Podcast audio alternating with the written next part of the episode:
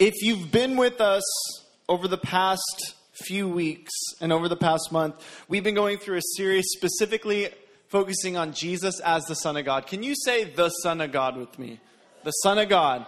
That there is nothing more vital to your faith and your understanding of God that when it comes to your relationship with Jesus. Some of you guys were here, most of you guys are here a few weeks ago when we talked about this idea of the question that you need to ask yourself where do you stand with Jesus? Now, that's one of the most important questions you could ask yourself in your life, and it is a great question to ask yourself every single day of your lives because, in a way, it guides you in your faith. Because if you want to know who God is, get to know who Jesus is. Amen. And one of the things that we looked at, we, we looked at that it's based on truth.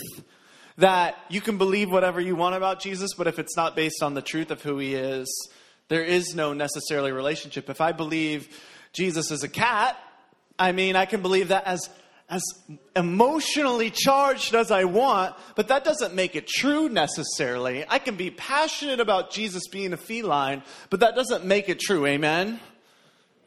Amen? Amen?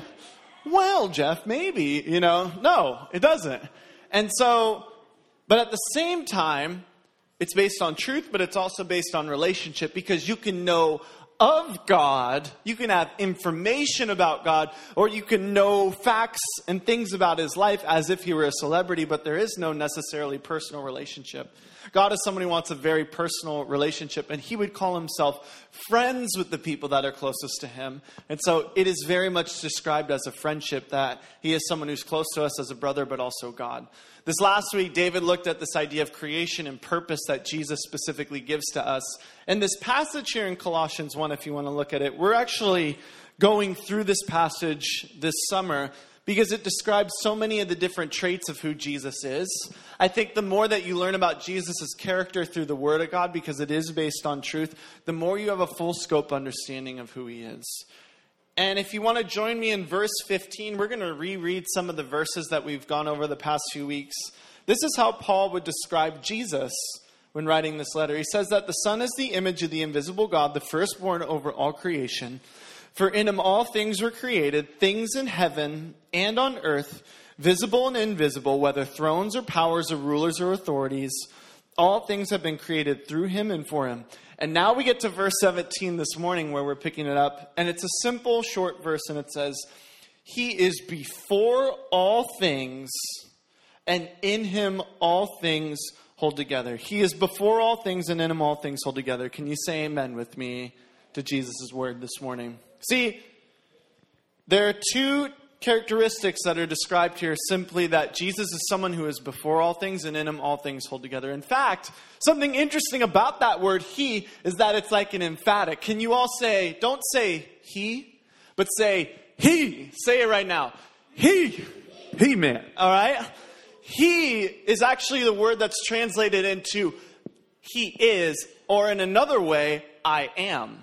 In fact, earlier in the Bible, God would describe himself as the great I am. And so, in a sense, it's the great I am is the one who holds all things together and is before all things.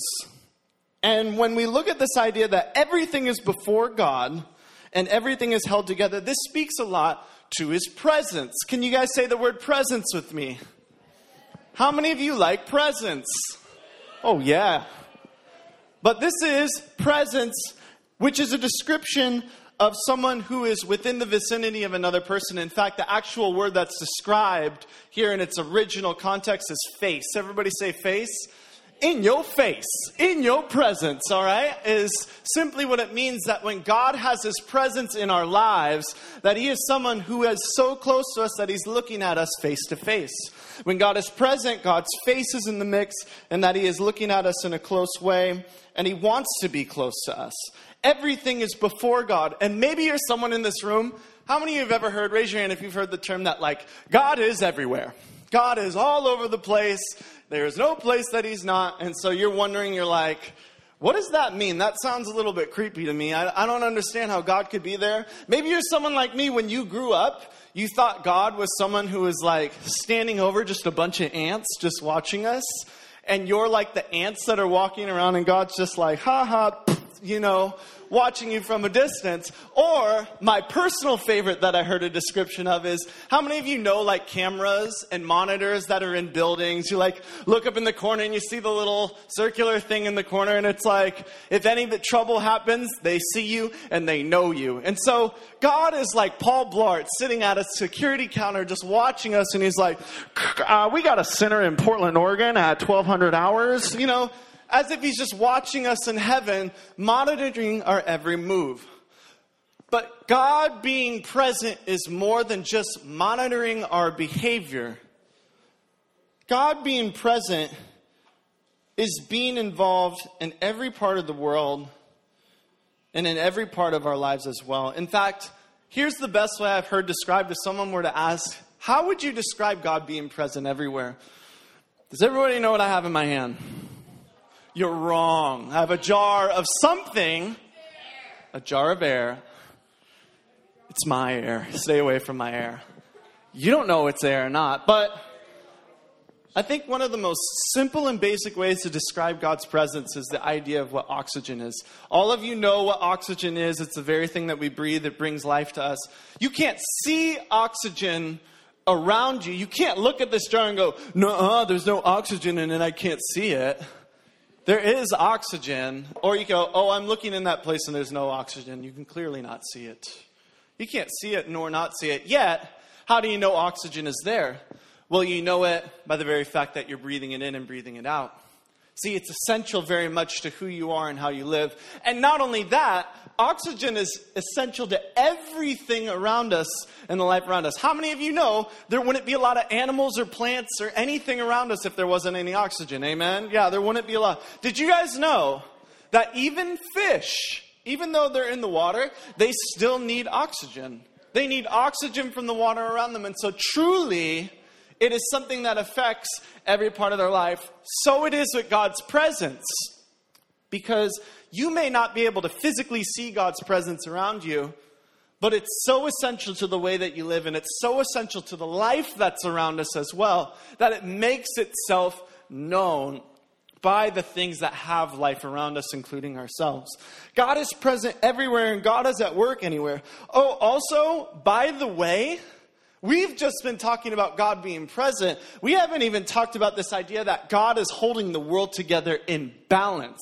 So it says that God is before all things, but in him all things hold together as well. So God isn't just showing up watching the world fall apart, but what it says is that he is holding things in balance. He is providing for everything and he is holding it together by the palms of his hands and the provision that he has.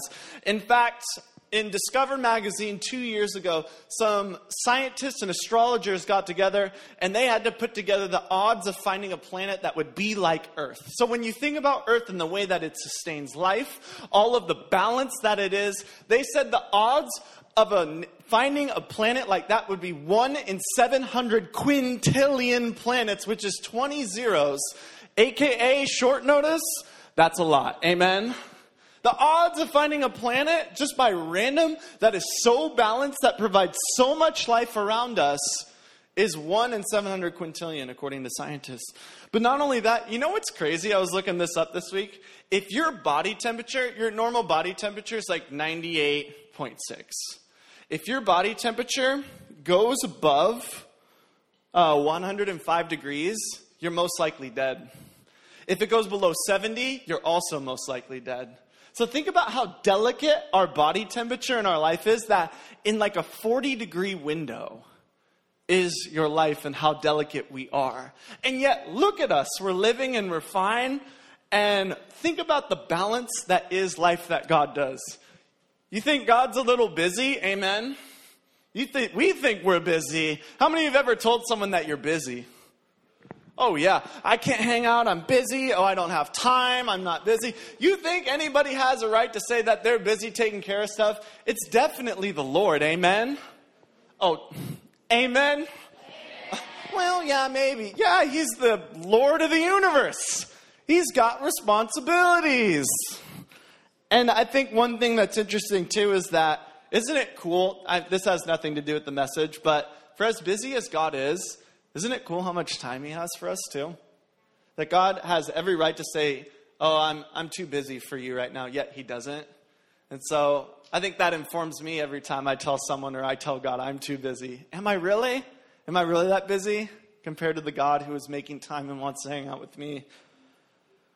So, what you have here is you have a God who is present everywhere, truly everywhere that we go, that is Jesus.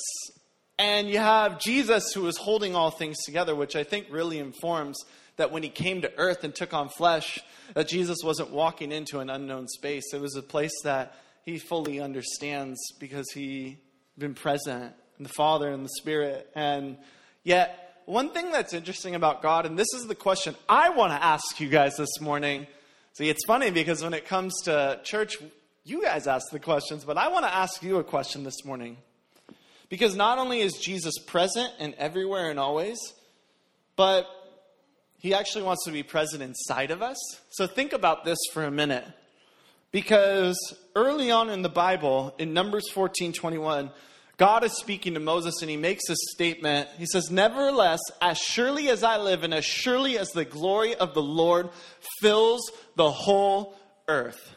Now, these people didn't even know that the world was round at the time. They probably didn't even know what an ocean was because of where they were in the world. And yet, God would make this claim, nevertheless, as surely as my glory fills the whole earth. Yet, isn't it funny, though, at the same time, that the whole story of God is this He wants to be present within you. He wants to make himself known in you. God makes a garden where he can live amongst you. He can be fully seen, but when sin enters the picture, it breaks us from being able to be seen by God or to be in relationship because of sin. And what God does is that he gives his only son to die on the cross to pay that price so we can enter back into relationship. And because of that, God can dwell within us again, both now and forevermore. The whole story of the Bible is God pursuing us in relationship. So my question for you this morning is if God is present everywhere, why is he seeking to be present in our lives? It's because of this. Are you ready? Because there's a difference between showing up and being present. There's a difference between existing in a room and being present in a room. Amen? How many of you have ever been with someone where you're talking to them and you knew they weren't paying attention to you? I'm married and I realize I do this a lot to my wife, so I'm growing in it.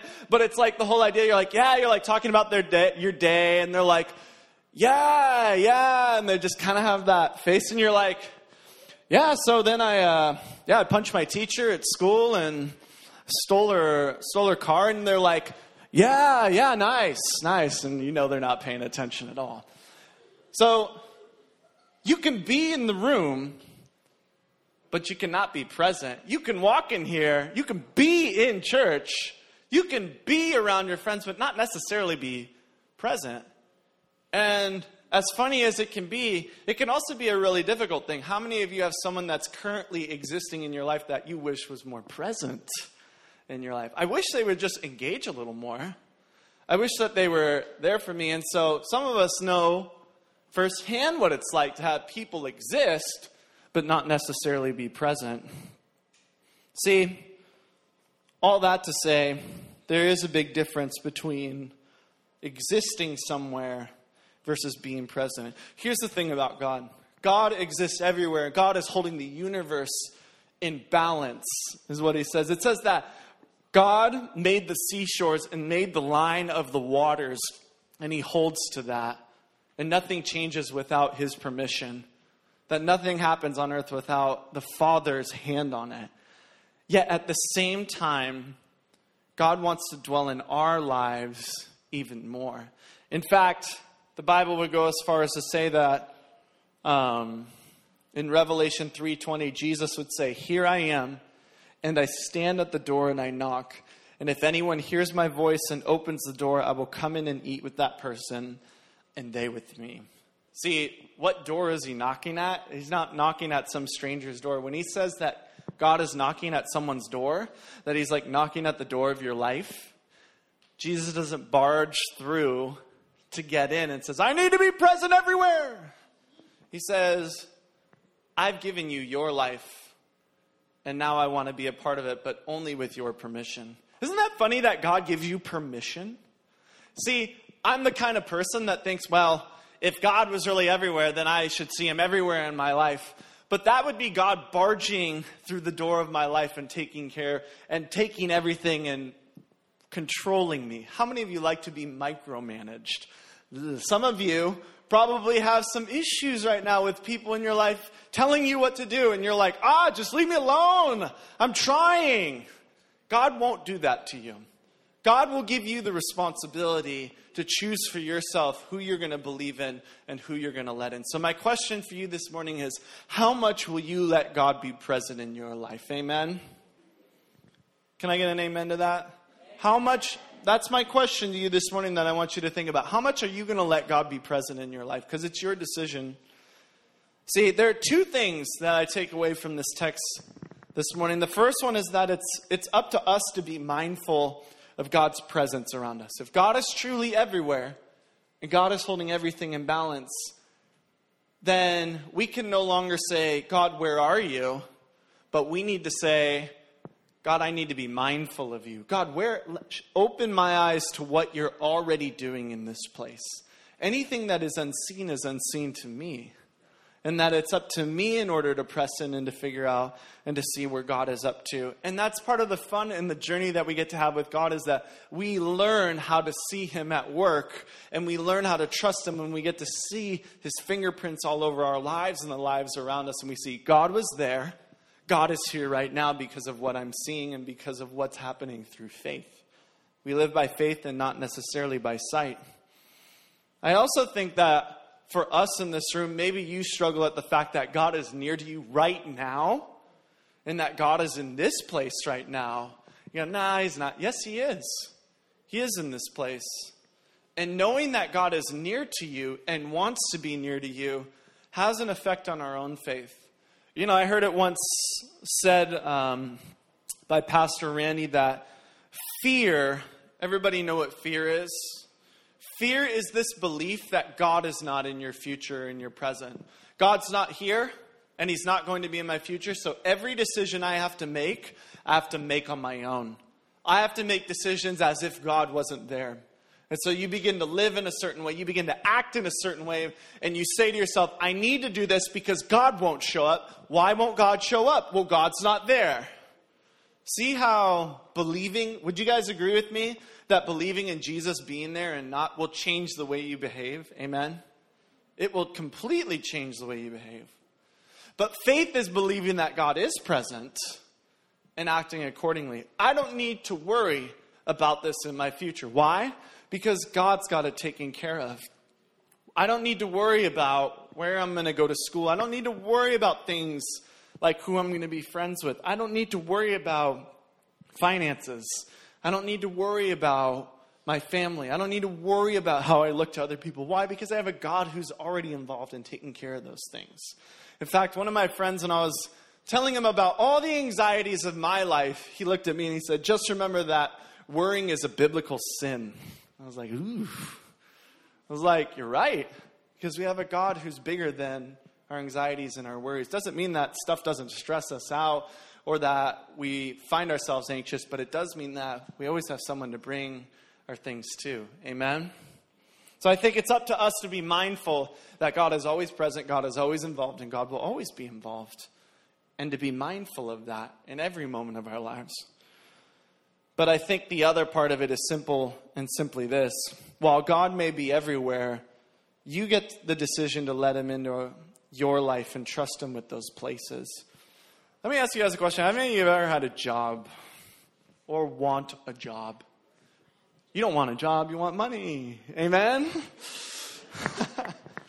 and you'll do the job for the money. And so, um, I, I actually remember working for my brother's baseball academy, and one of the jobs that I had, along with all the scheduling, was cleaning. Was one of just like the the minor jobs. And I don't know about you, but there's like cleaning, like clean up your room, make your bed, you know, vacuum the floor, dust the blinds, and then there's cleaning. Then there's like cleaning you get paid for, which is a whole nother level.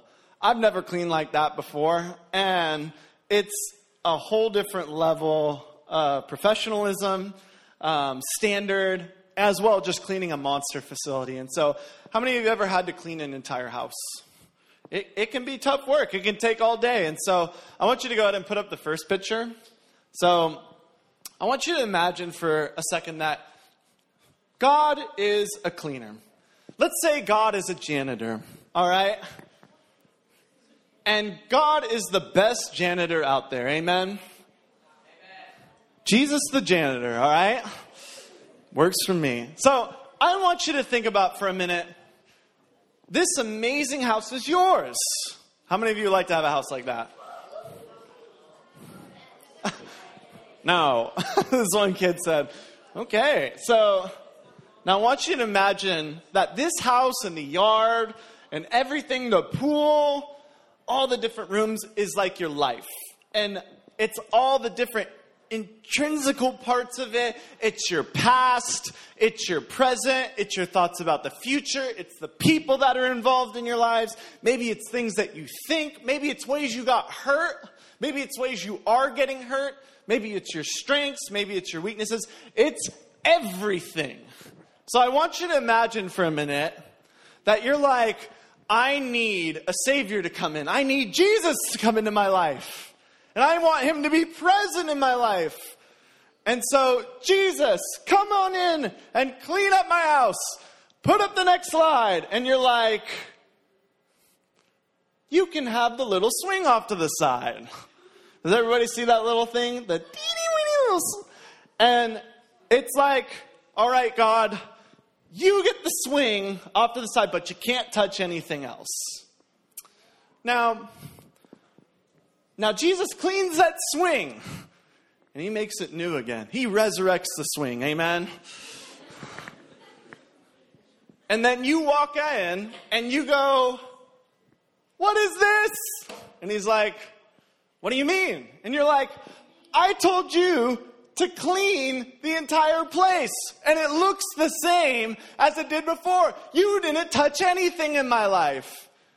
And Jesus would just say, I only put my hands to the things that you allowed me to. I think you guys understand where I'm going with this. See, God wants to be present in every part of our lives, and He wants to make Himself known. He wants to be all over the house.